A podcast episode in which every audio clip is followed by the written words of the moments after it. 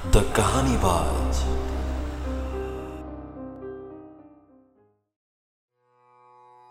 स्वागत है आपका एक बार फिर से द कहानी बाज के कहानियों में। हमारी आज की कहानी का नाम है चंद्रनाथ।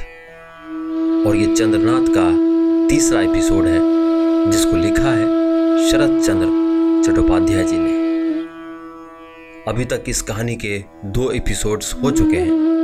तो हम चलते हैं तीसरे एपिसोड्स की कहानी की ओर।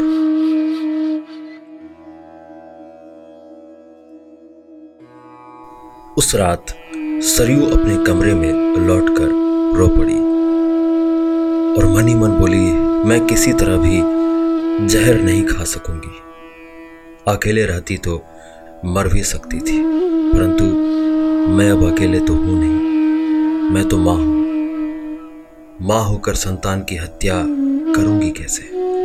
इसी से वह नहीं मर सकी। किंतु उसके सुख के दिन अब खत्म हो चुके हैं। इसमें भी उसे लेश मात्र संदेह नहीं रहा। गंभीर रात को चंद्रनाथ ने सहसा अपनी स्त्री के घर में प्रवेश किया और सब बातें सुनकर उन्मत्त आवेग से सरयू को छाती से लगाकर स्थिर हो रहा। अस्फुट शब्दों में वह बार बार कहने लगा ऐसा काम कभी मत करना।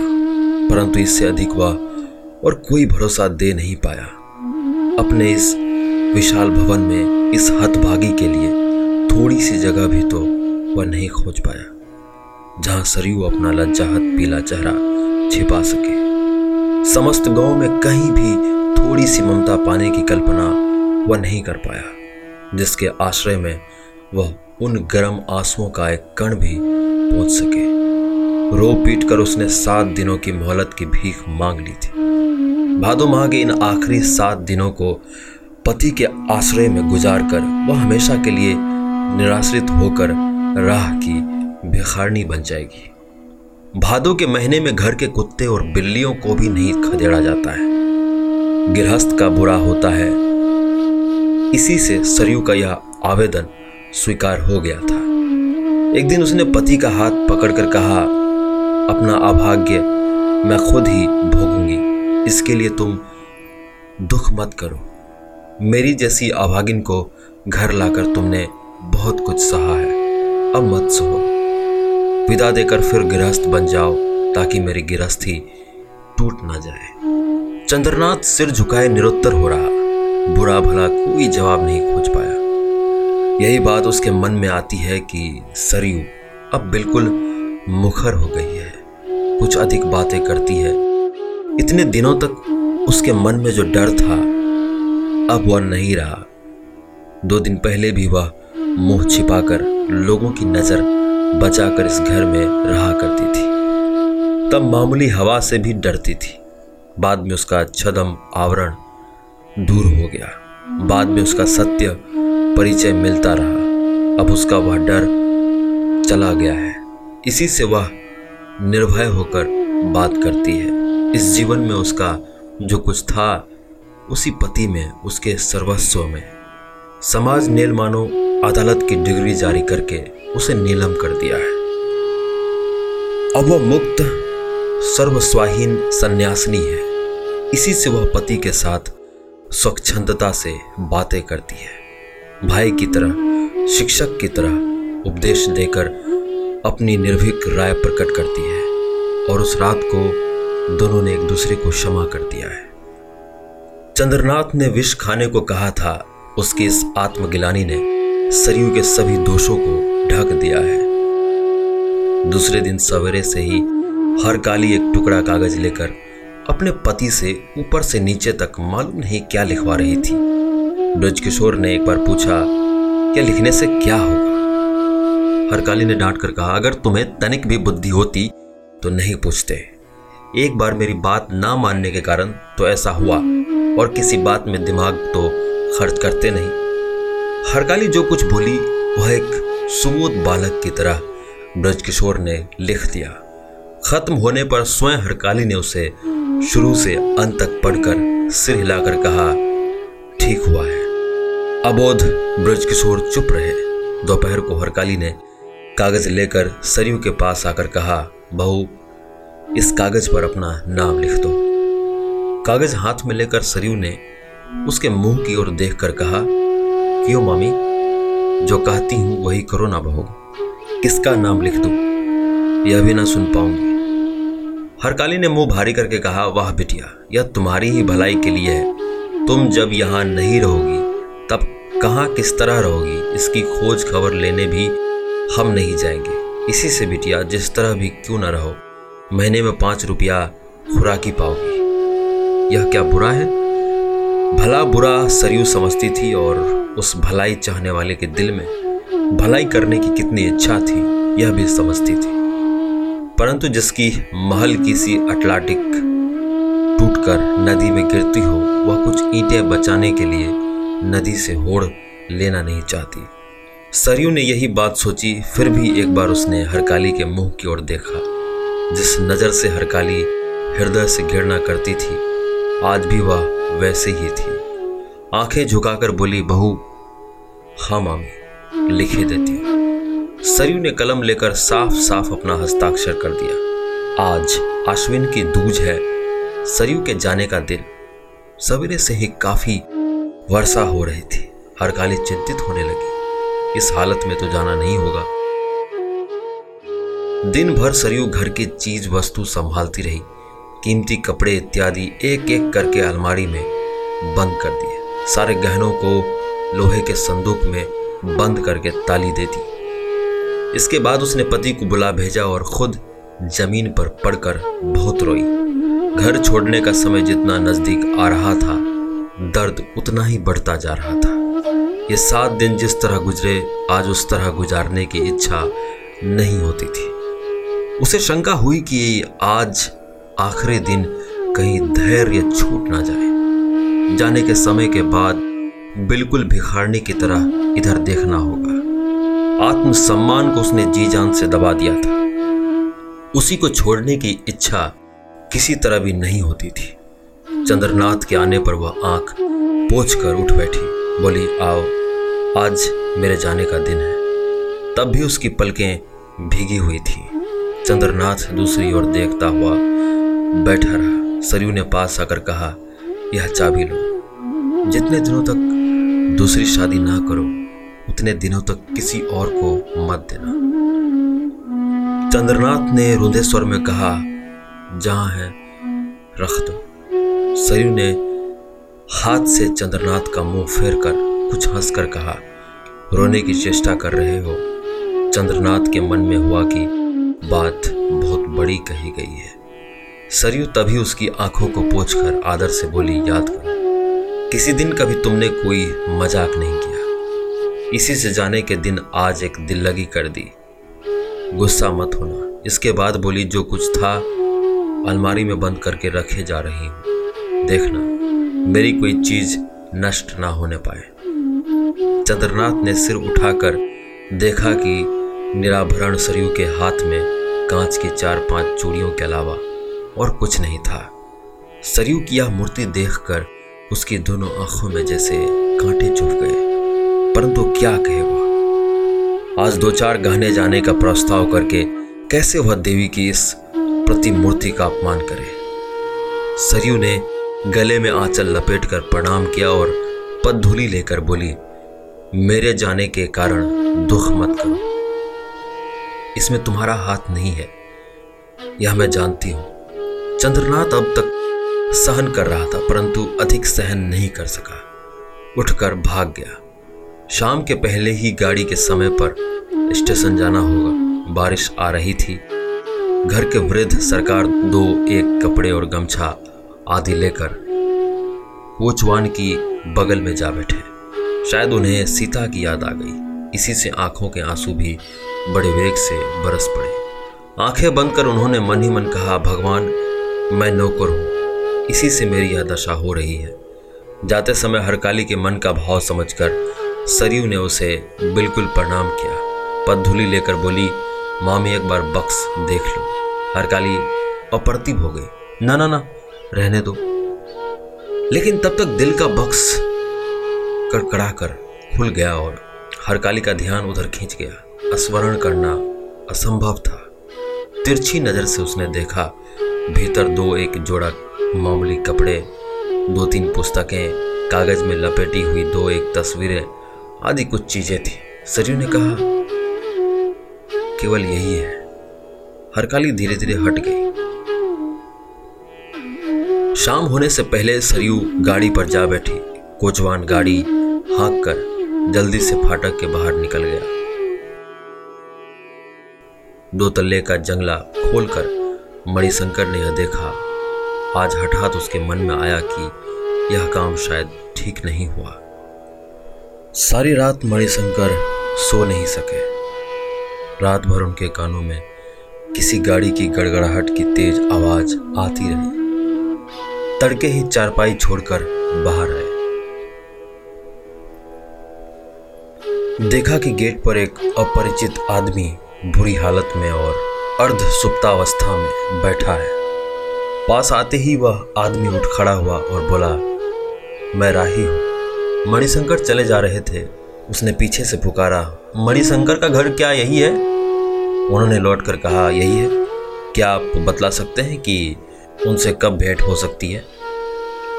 मेरा ही नाम मणिशंकर है। उस आदमी ने झटपट नमस्कार करके कहा, आप ही के पास आया हूँ। मणिशंकर ने सिर से पाँव तक उसका निरीक्षण करके कहा, काशी से आ रहे हो बाबू? जी हाँ दयाल ने भेजा है। जी हाँ रुपयों के लिए आए हो? जी हाँ। मणिशंकर ने हंसकर कहा तो मेरे पास क्यों? मैं रुपया दूँगा, इसी उम्मीद में। उस आदमी ने सिर हिलाकर कहा, नहीं दयाल ठाकुर ने कहा है कि रुपये मिलने में आपसे सहायता मिल सकती है। मणिशंकर ने भौहें तान कर कहा, मिल सकती है। तो अंदर आओ। दोनों ही सुनसान कमरे का दरवाज़ा बंद करके बैठे। मणिशंकर ने कहा तो क्या सब कुछ सच है? सब सच है। यह कहकर उसने कई चिट्ठियाँ बाहर निकाल ली। मणिशंकर ने उन्हें शुरू से आखिर तक पढ़कर कहा तो इनमें बहू का क्या दोष है? उसका दोष नहीं है, परंतु माँ के दोष से लड़की भी दोषी हो जाती है। तब जिसका अपना दोष नहीं है, उसे क्यों विपत्ति में डाल रहे हो? मेरे पास भी कोई उपाय नहीं। रुपये के लिए सब कुछ करना पड़ता है। मणिशंकर ने कुछ देर तक सोचकर कहा, देख बाबू, यह बुरी खबर फैलाने पर मेरे लिए भी लज्जा की बात है। चंद्रनाथ मेरा भतीजा है। रखाल दास ने सिर हिलाकर दृढ़ भाव से कहा, मैं भी निरुपाय हूँ। यह बात तो तुम्हारे चेहरे से भी मालूम हो जाती है। खैर, अगर रुपया मुझे देना हुआ तो रकम कितनी होगी? अच्छा ही है। मुझे चंद्रनाथ बाबू के पास जाना नहीं पड़ेगा।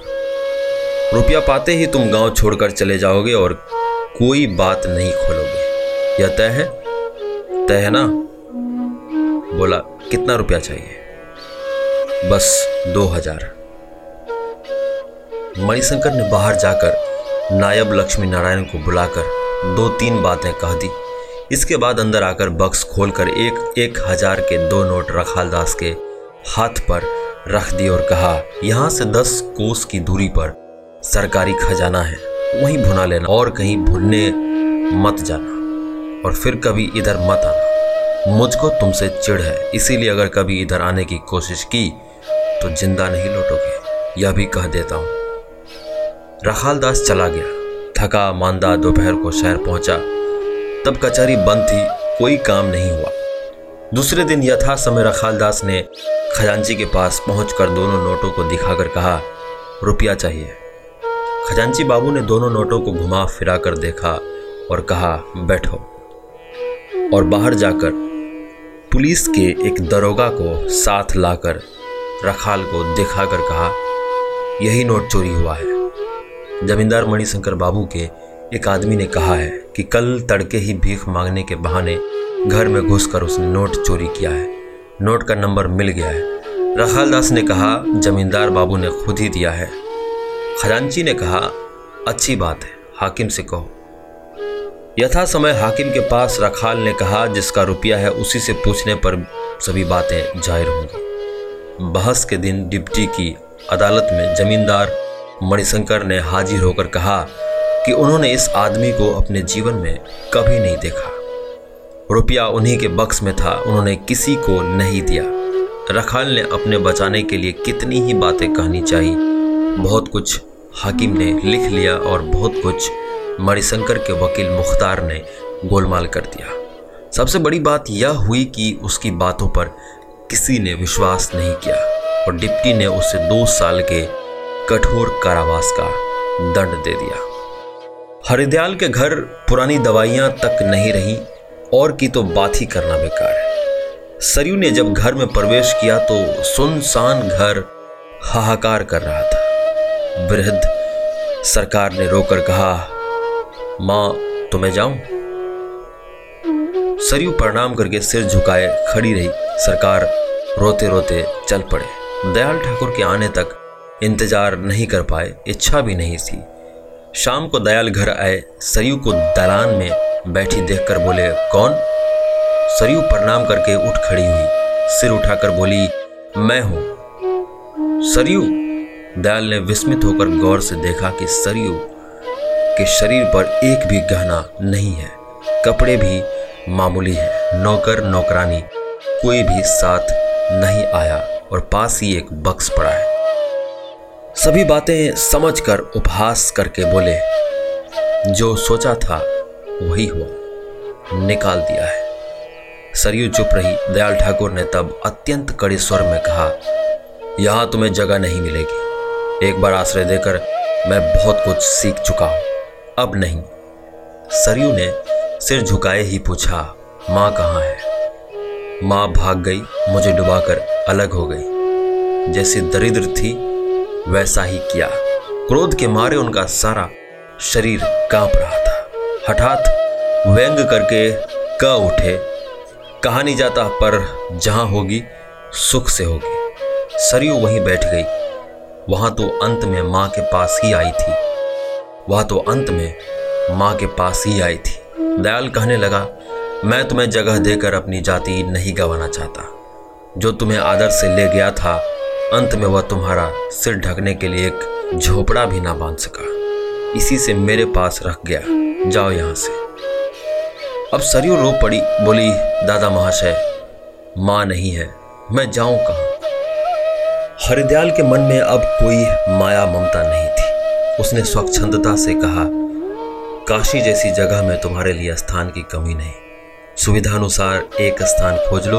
वह अत्यंत तेज ज्वाला से जल रहा था। इसी से ऐसी बात भी कह सका।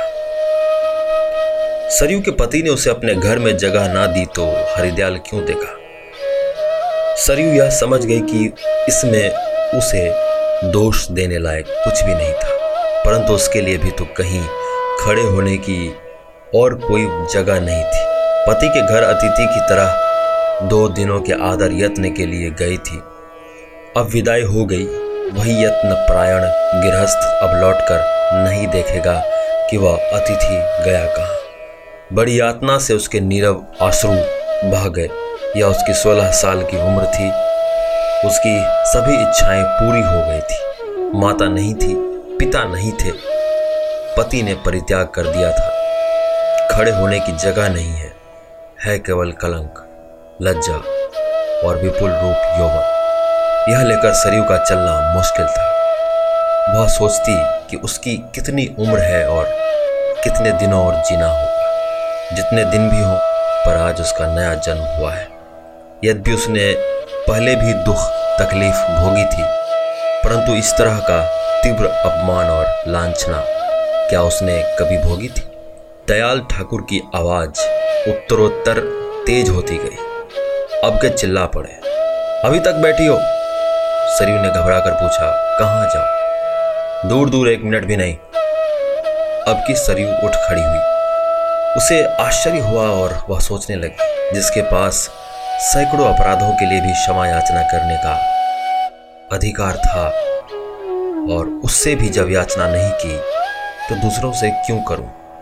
मन ही मन बोली, और कुछ नहीं है तो काशी की गंगा तो अभी सूखी नहीं है। उसे समाज का भी डर नहीं और उसकी जाति भी नहीं जाती। ऐसे दुख के समय एक दुखिया लड़की स्वच्छंदता से वह गोद में ले लेगी मुझे और कहीं आश्रय ना मिले, परंतु वहाँ तो मिलेगा ही सरयू चलने को उद्धत हुई, परंतु चल नहीं पाई, फिर बैठ गई। दयाल ठाकुर ने सोचा कि ऐसी विपत्ति में वह कभी नहीं फंसा था। उसका गला सूखा जा रहा था। उसने चिल्लाकर कहा बिना अपमान के शायद नहीं जाओगी। अभी दूर हो जाओ। इस समय अचानक बाहर से पुकार आई। बाबा जी हरिदयाल घबरा उठा। यह शायद काका आ रहे हैं। कहते कहते ही कैलाश चंद्र एक हाथ में शतरंज की पोटली और दूसरे में हुक्का लिए अंदर आ गए। वे चले ही आ रहे थे। ऐसी बात नहीं। गोलमाल सुनकर बाहर खड़े खड़े हरिदयाल द्वारा सरयू का तिरस्कार और गाली गलौज सुन रहे थे। इसी से अब अंदर आए तो हाथ में शतरंज की पोटली और हुक्का था, परंतु मुँह पर हँसी नहीं थी। सीधे सरयू के पास जाकर खड़े हो गए और बोले, अरे, सरयू, कब आई बेटी? सरयू कैलाश काका को पहचानती थी। उसने प्रणाम किया। उन्होंने आशीर्वाद दिया, आओ माँ, आओ। अपने बच्चे के घर ना जाकर यहाँ आ गई माँ। इसके बाद हुक्का नीचे रखकर सरयू के टीन के बक्स को बगल में दबाकर बोले, चलो माँ, रात हो रही है। सरयू कुछ भी साफ़ साफ़ नहीं समझ सकी। सिर झुकाए बैठी रही। कैलाश चंद्र घबरा गए। अपने बुढ़े बेटे के घर चलने में लाज किस बात की? वहाँ कोई तुम्हारा अपमान नहीं करेगा। माँ बेटे मज़े में रहेंगे। चलो माँ, देर ना करो। सरयू फिर भी नहीं उठ पाई। हरिदयाल ने पुकार कर कहा, काका, क्या कर रहे हो? कुछ नहीं बाबा जी किंतु तभी सरयू के बिल्कुल नज़दीक आकर उसका हाथ पकड़ते पकड़ते कातर स्वर से बोले, चलो ना माँ, क्यों बेकार खड़ी बातें सुन रही हो? सरयू को उठते देखकर हरिदयाल ने कहा, काका, इसे क्या घर ले जा रहे हो? काका ने जवाब दिया, नहीं बाबा, रास्ते में बैठने ले जा रहा हूँ। व्यंग सुनकर हरिदयाल ने चिढ़कर कहा, किंतु काका, काम अच्छा नहीं हो रहा, कल क्या होगा, सोच लेना। कैलाश चंद्र ने उसका जवाब नहीं दिया, किंतु सरयू को कहा, जल्दी चलो माँ, नहीं तो और ना मालूम क्या कह दे। सरयू दरवाजे से बाहर आ गई, कैलाश चंद्र भी सिर पर बक्स रख कर पीछे चले। हरिदयाल ने अंत में कहा, काका, अंत में क्या जाति गवाओगे? कैलाश चंद्र बिना लौटे ही कहा बाबा जी अगर यह लेनी है तो ले सकते हो। हम लोगों के साथ खाना पीना बंद हुआ। हरिदयाल ने घोषणा की कैलाश चंद्र अब की लौट कर खड़े हो गए। बोले, दयाल, कब किसके घर कैलाश काका ने पत्तल पाया है? सो ना पाया हो, परंतु सावधान किए देता हूँ। कैलाश ने भुआएँ सिकोड़ ली। उनके इतने दिनों के काशीवास में आज यह क्रोध दिखलाई दिया। बोले हरिदयाल मैं ना तो काशी का पंडा हूँ और ना यजमान। खोज कर अपना भोजन पाता हूँ। मुझे डर किस बात का दिखला रहे हो? मैं जो अच्छा समझता हूँ, वही हमेशा करता हूँ। आज भी वही कर रहा हूँ। उसके लिए तुम्हें चिंता करने की ज़रूरत नहीं। हरिदयाल ने रुखाई से कहा, तुम्हारी भलाई के लिए। रहने दो बाबा जी अगर पैंसठ साल तुम्हारे परामर्श के बिना ही काट दिए तो बाकी दो चार साल भी तुम्हारे परामर्श के बिना कट जाएँगे। जाओ बाबा जी घर जाओ। हरदयाल लौट पड़ा। कैलाश चंद्र घर लौटकर बक्स नीचे उतारकर सहज भाव से बोले, यह तुम्हारा घर है माँ। मैं तुम्हारा बेटा हूँ। बस बुढ़े की थोड़ी बहुत देखभाल करो और अपना घर संभालो। और क्या कहूँ? कैलाश को और कोई बात कहनी थी या नहीं? कह नहीं सकता। परंतु सरयू ने बड़ी देर तक आँखें पोछते पोछते सोचकर देखा कि उसे और कुछ नहीं कहना है। सरयू को आश्रय मिल गया। शरद काल का सनिग्ध और मधुर प्रातः समीर जब चंद्रनाथ के कमरे में प्रवेश करता है तो सारी रात के दीर्घ जागरण के बाद चंद्रनाथ उसी समय सो पड़ता है। उसके बाद सूरज की तेज किरणें जब जंगले से होकर उसके मुँह और आँखों पर पड़ती है तो चंद्रनाथ की नींद फिर टूट जाती है। किंतु नींद की गहनता किसी तरह भी टूटना नहीं चाहती। अंग प्रत्यंग में वह समाई रहती है। फिर भी वह जबरन बिछौना छोड़कर बाहर आ जाता है। दिन भर कोई काम नहीं, कोई मनोरंजन नहीं, कोई उत्साह नहीं और करीब करीब कोई दुख भी नहीं रहता। सुख की कामना तो उसने बिल्कुल ही छोड़ दी है। शिनकाय नदी में संध्या समय कोई भारी नाव जिस तरह इधर उधर मंथर गति से सरकती है और फिर जैसे स्वेच्छा से रुक जाती है। ठीक वैसे ही चंद्रनाथ का भावी दिन भी एक सूर्योदय से लेकर दूसरे सूर्योदय तक रुका रहता।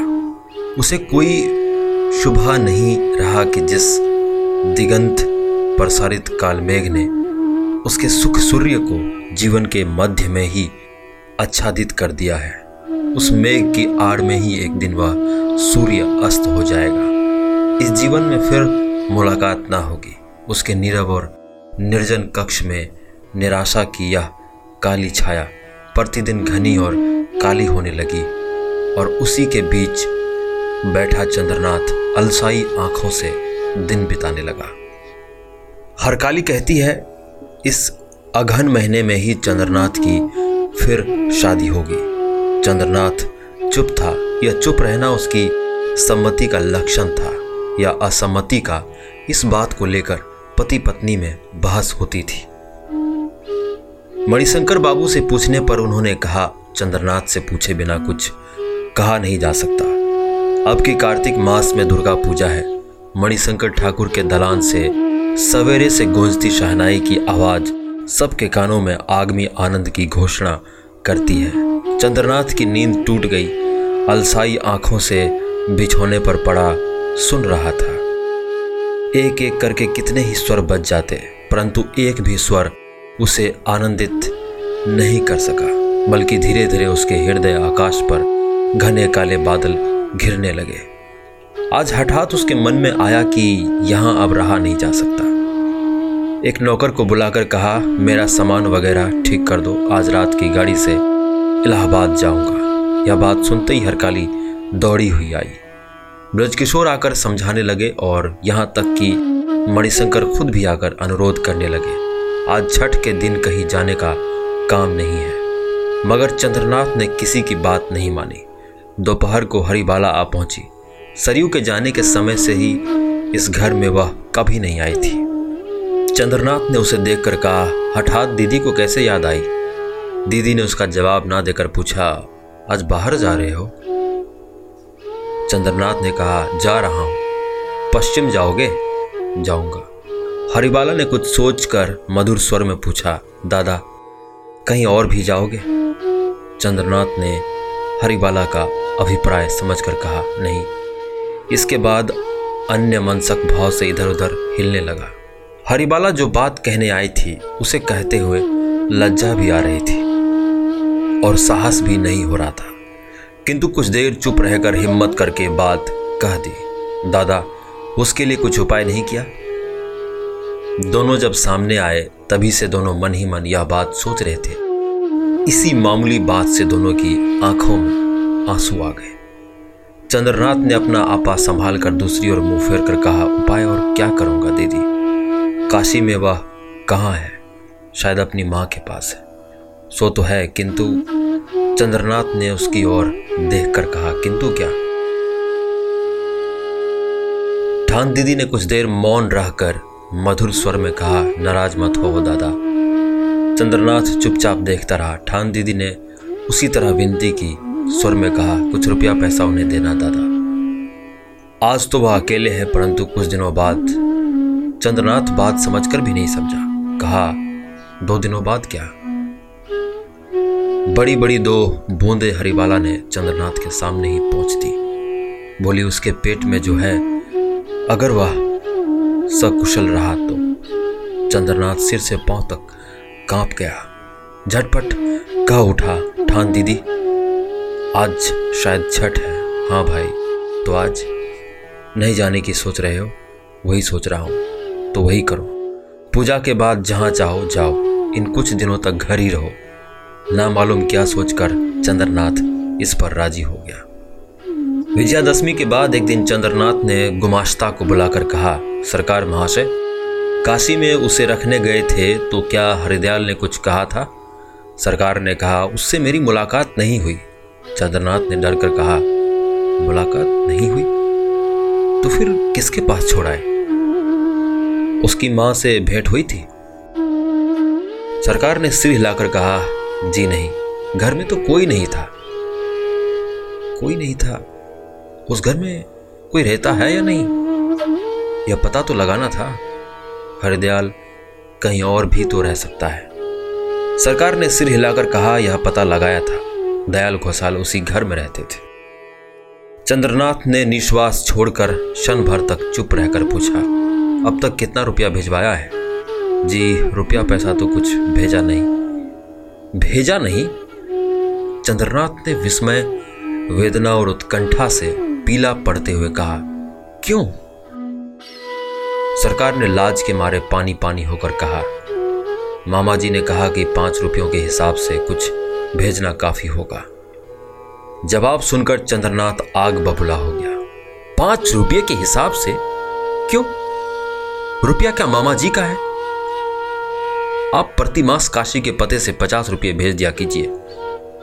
जो आ गया कहकर सरकार स्तंभित होकर धीरे धीरे चले गए। हरकाली ने यह सुनकर आँखें सिर पर चढ़ाकर कहा, वह पागल हो गया है। सरकार को बुलाकर भीतर से ज़ोर से हँसी। उस हँसी की घनता वृद्ध सरकार सुन भी पाए और समझ भी पाए।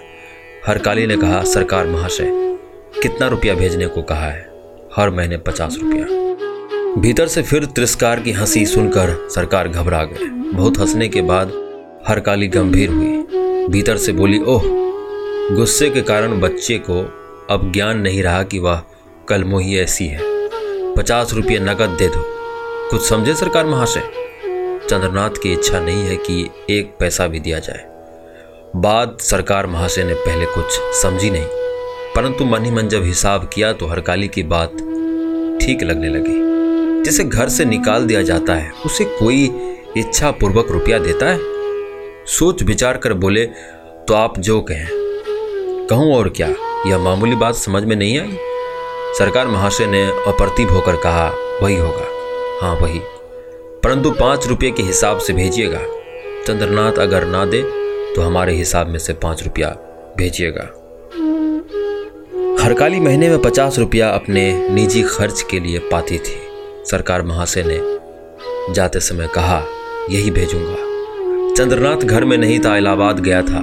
सरकार महाशय ने सोचा कि चिट्ठी लिखकर उसकी राय ले लें, किंतु बाद में सोचा कि इस तरह की बेकार बात को बढ़ाना अपनी ही बेवकूफ़ी ज़ाहिर करता है। इस घटना के बाद दो साल गुजर गए। इन दो सालों में और कोई परिवर्तन हुआ हो या ना हुआ हो परंतु कैलाश काका के जीवन में बहुत परिवर्तन जिस दिन उसकी कमला चली गई थी, जिस दिन उसके कमल चरण ने अंतिम निश्वास छोड़कर आँखें मूंद ली थी, उसी दिन से सारे संसार ने भी कैलाश चंद्र की ओर से आँखें मूंद ली थी।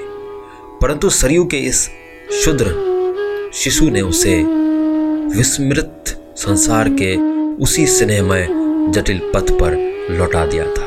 उस दिन उसकी दोनों आँखों में बहुत दिनों बाद फिर आँसू आ गए थे। आँखें पोछ उन्होंने कहा था, मेरे घर विशेश्वर आए हैं। अभी वह छोटा था। विशु कहकर पुकारने पर जवाब नहीं देता था, केवल देखता था। तब यह सरयू की गोद में और लखिया की माँ की गोद में और बिछोने पर सोया करता था। परंतु जिस दिन से उसने अपने दोनों चंचल पैरों से चौखट के बाहर जाना सीख लिया, उस दिन से वह समझ गया कि दूध की अपेक्षा पानी अच्छा है। दिव्य विधा शून्य होकर साफ़ या गंदे हर तरह के जलपात्रों में मुँह डुबोकर और सरयू की नज़र बचाकर वह गले तक पानी पीता। तथा जिस दिन से उसे विश्वास हो गया, उसके शुभ्र और कोमल पेट और मुँह पर कोयला या धूल पोत देने से ही उसके शरीर की शोभा बढ़ जाती है। उस दिन से सरयू की गोद छोड़कर मिट्टी और धूल से सनकर कैलाश चंद्र की गोद में जगह ले ली। सवेरे ही कैलाश चंद्र पुकारते विशु और विशु मुँह उठाकर कहता, दादू कैलाश चंद्र कहते, चलो तो दादा, शंभु मिस को बाजी दे आए और वह कैसे शतरंज की पोटली हाथ में लेकर चलो, कहकर दोनों बाहों को पसार कर वृद्ध के गले से लग जाता है। कैलाश चंद्र के आनंद की सीमा नहीं थी। सरयू को पुकार कर कहते, माँ, मेरा विशु एक दिन पक्का खिलाड़ी होगा। सरयू मुँह दबाकर हस्ती और विशु शतरंज की पोटली लेकर बुढ़े की गोद में चढ़कर शतरंज खेलने निकल जाता। रास्ते में जाते हुए अगर कोई मज़ाक में कहता, काका, बुढ़ोती में दो और हाथ बढ़ रहे हो। तो वृद्ध जरा हंसकर कहते बाबा जी इन दोनों हाथों में अब ज़ोर नहीं है। बिल्कुल सूख गए हैं। इसी से दो नए हाथ निकाल लिए हैं, ताकि संसार में कहीं दब ना जाओ वे चले जाते हैं।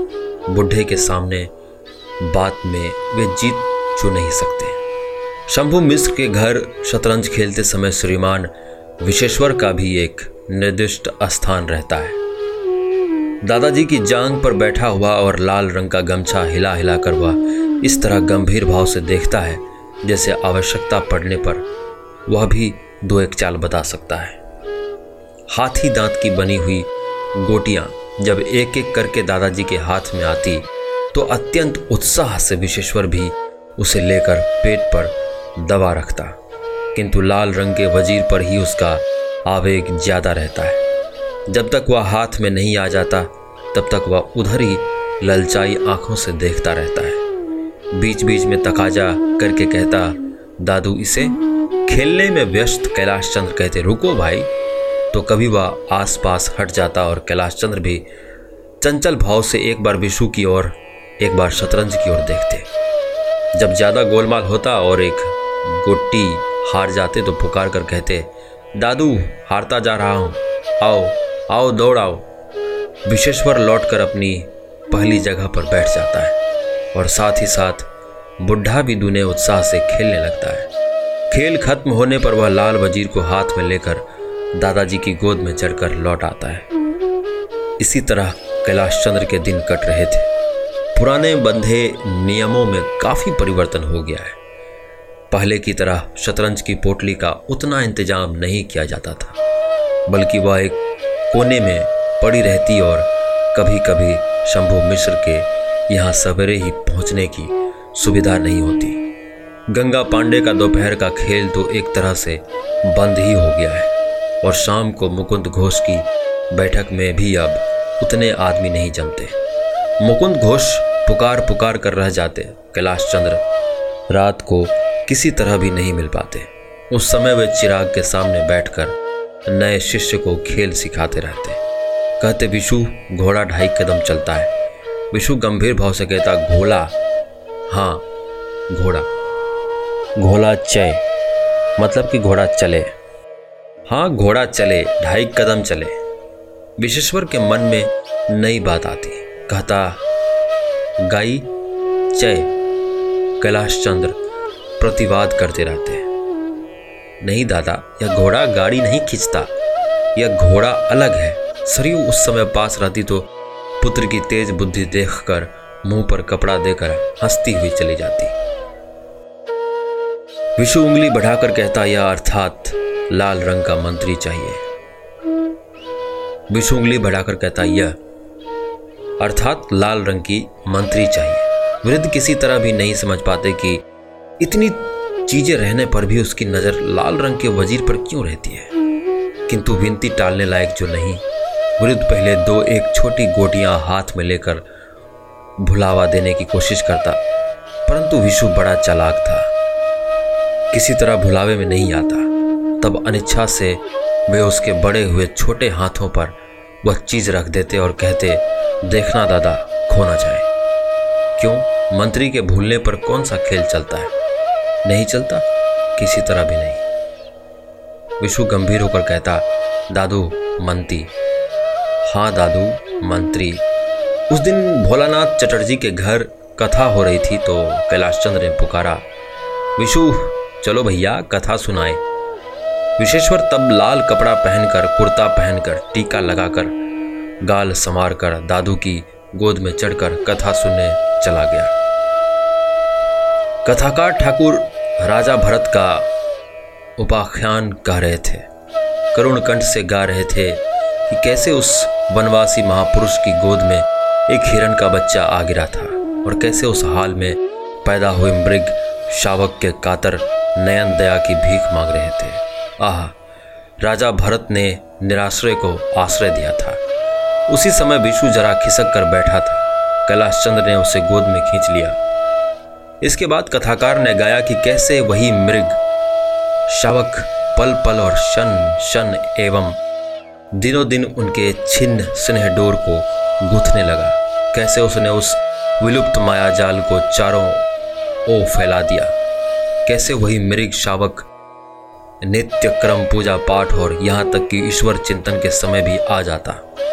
ध्यान के समय उनके मन में दिखलाई देता कि वही निराश्रय मृग शावक, सजल और करुण दृष्टि से उनकी ओर देख रहा है। इसके बाद वह बड़ा होने लगा। धीरे धीरे कुटी छोड़कर प्रांगण में, प्रांगण छोड़कर पुष्प वाटिका में और इसके बाद जंगल में और फिर धीरे धीरे जंगल में दूर तक स्वेच्छा से विचरण करने निकल जाता। उसके आने में देर होती तो राजा भरत उत्सुक हो जाते। ज़ोर ज़ोर से पुकारते, आओ आओ। इसके बाद कभी स्वयं रो पड़ा और सबको रुलाकर उच्छ्वसित कंठ से गाने लगा कि कैसे वो एक दिन हमेशा के लिए माया जाल तोड़ आए थे। जंगल का जानवर जंगल में चला गया। आदमी की व्यथा नहीं समझ सका। वृद्ध भरत ने तेज स्वर में पुकारा, आओ आओ आओ। कोई नहीं आया। किसी ने उस व्याकुल आह्वान का उत्तर नहीं दिया। तब उन्होंने सारा जंगल छान डाला। प्रत्येक कंदरा में, प्रत्येक पेड़ के नीचे, प्रत्येक लता कुंजों में रो रो कर पुकारा, आओ आओ आओ। मगर कोई नहीं आया। पहले उनका खाना पीना और सोना छूट गया पूजा पाठ छूट गया और फिर उनका ध्यान और चिंतन। सब उसी स्नेह पात्र के पीछे पीछे निरुद्देश्य वन पथ में भटकने लगा। कवि ने गाया कि मृत्यु की काली छाया ने ज़मीन पर पड़े हुए भरत के शरीर पर अधिकार कर लिया। गला रुंद आया, फिर भी प्यासे होंठ धीरे धीरे काँप जाते। जैसे अब भी बुला रहे हों, लौट आओ लौट आओ। विश्वेश्वर को ज़ोर से अपनी छाती से चिपटा कर कैलाश चंद्र हो हो करके रो पड़े। उनके हृदय का अंत स्थल तक काँप काँप कर रो उठा। आओ आओ आओ। सभी में किसी को भी बुढ़े का यह रोना अस्वाभाविक नहीं लगा, क्योंकि उम्र के साथ सबका कोई ना कोई खो गया था और सबका हृदय रो रो कर पुकार रहा था। लौट आओ लौट आओ लौट आओ। कैलाश चंद्र ने आँखें पोच कर विशेश्वर को गोद में लेकर कहा, चलो भैया, घर चलें। रात हो गई। विशु गोद में चढ़कर घर चला। बड़ी देर तक एक ही जगह बैठे बैठे उसे नींद आ रही थी। वह रास्ते में सो गया। घर पहुंचकर कैलाश चंद्र ने सरयू की गोद में उसे देकर कहा, ले माँ, तुम्हारी चीज़ तुम्हारे पास रहे। सरयू ने देखा कि बुढ़े की आँखें आज बहुत भारी हो गई हैं। मैं आशा करता हूँ कि आपको यह कहानी अच्छी लग रही होंगी। अभी इस कहानी के और भी एपिसोड्स बाकी हैं और इसी तरह हमारे कहानियों के साथ बने रहने के लिए हमारे साथ जुड़े रहें। धन्यवाद।